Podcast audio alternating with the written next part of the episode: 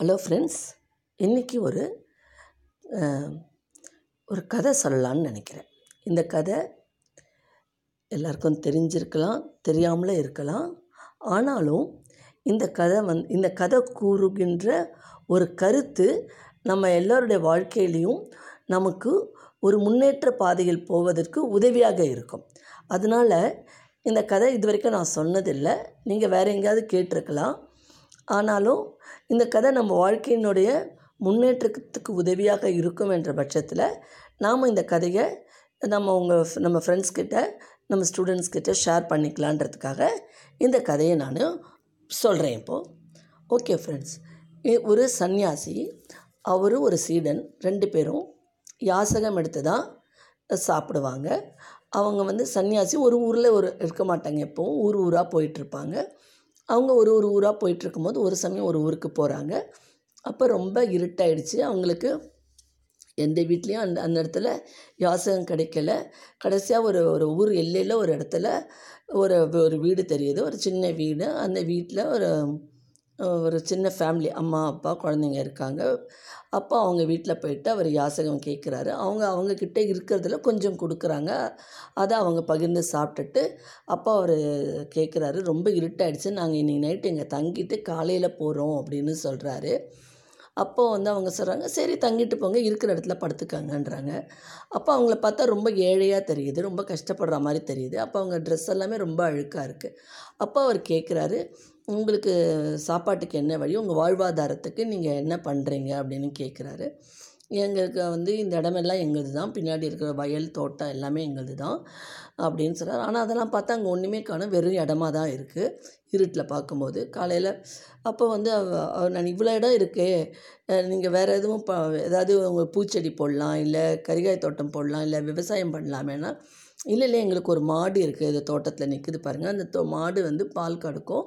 அந்த பாலை கொண்டு போய் நாங்கள் பக்கத்தில் இருக்கிற கிராமத்துக்கெல்லாம் கொடுத்துட்டு அதில் வர காசில் நாங்கள் சாப்பிட்டுட்ருக்கோம் அப்படின்னு அவங்க அவங்க அவங்க சொல்கிறாங்க அப்போ அந்த அந்த வந்த சன்னியாசி யோசிக்கிறாரு.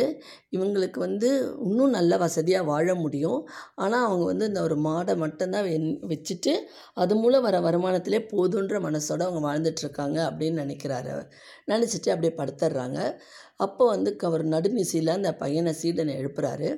எழுந்திரிச்சிட்டு வா போகலான்றவர் சொல்கிறாரு அப்போ அவர் சொல்ல எல்லோரும் தூங்கிட்டு இருக்காங்க. நாம் எப்போ இந்த சொல்லாமல் போகிறது பரவாயில்ல வா போகலான்னு அந்த சன்னியாசி அந்த சீடனை கூப்பிட்றாரு. சரி ரெண்டு பேரும் எழுந்து வெளியே வராங்க.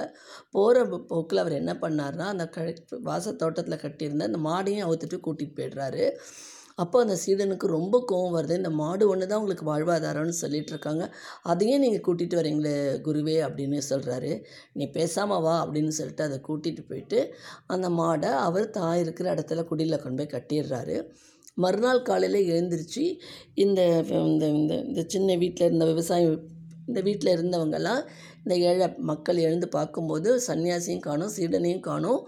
என்னடா அது வாசலில் கட்டியிருந்த மாடையும் காணும்னு சொல்லிட்டு ரொம்ப ஃபீல் பண்ணி அந்த சன்னியாசியை திட்டு திட்டு திட்டுன்னு திட்டுறாங்க. அவர் தான் அவுத்துட்டு போயிருப்பாருன்னு சொல்லிட்டு. அதுக்கப்புறம் தான் என்ன பண்ணுறதுன்னு தெரியாமல் இருக்கும்போது அவங்க அப்புறம் என்ன பண்ணாங்கன்னா தன் வீட்டு தோட்டத்தை வந்து இவ்வளோ இடம் இருக்குது நம்ம இதில் ஏதாவது செய்யலான்னு சொல்லிட்டு அதை வந்து செப் பண்ணிவிட்டு அதை சீர் பண்ணி அந்த அந்த இடத்துலலாம் வந்து நிறைய செடிகள் வச்சு கறிகாய் செடிகள் பழங்கள் பூந்தோட்டங்கள் எல்லாம் நல்லா விவசாயம் பண்ணுறாங்க அதுலேருந்து நிறைய கறிகாய்கள் பழங்கள் எல்லாம் கிடைக்குது. அவங்களுக்கு பூக்கள்லாம் கிடைக்குது.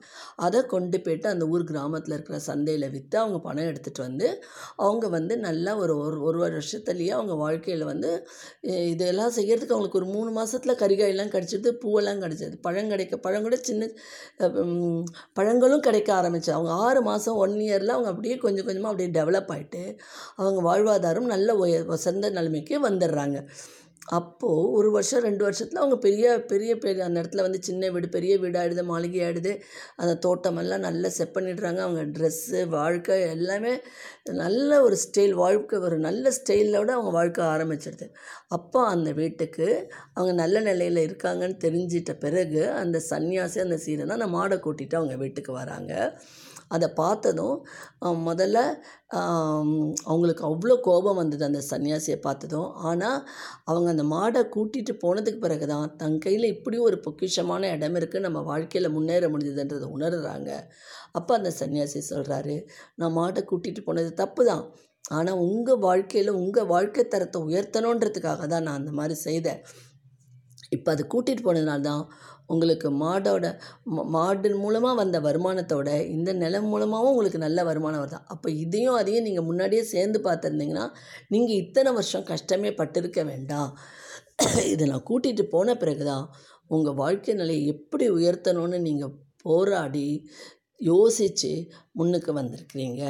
அதனால இந்த மாடே நீங்களே வச்சுக்கோங்க. இப்போ உங்கள் வாழ்க்கை தரமும் உயர்ந்துடுச்சு. இனி உங்கள் வாழ்க்கையில் நீங்கள் மேலே மேலே முன்னுக்கு வாங்க அப்படின்னு சொல்லிட்டு போகிறாரு இதே மாதிரி தான் நம்ம கையில் ஒரு ஒரு ஒரு ஒரு ஆதாரம் இருக்குது ஒரு வாழ்வாதாரம் இருக்குது அந்த ஒரு வாழ்வாதாரம் நமக்கு இல்லை தொலைஞ்சு போயிடுச்சுன்னா நமக்கு அடுத்த ஆப்பர்ச்சுனிட்டி இருக்குதுன்னு நம்ம திங்க் பண்ணணும்.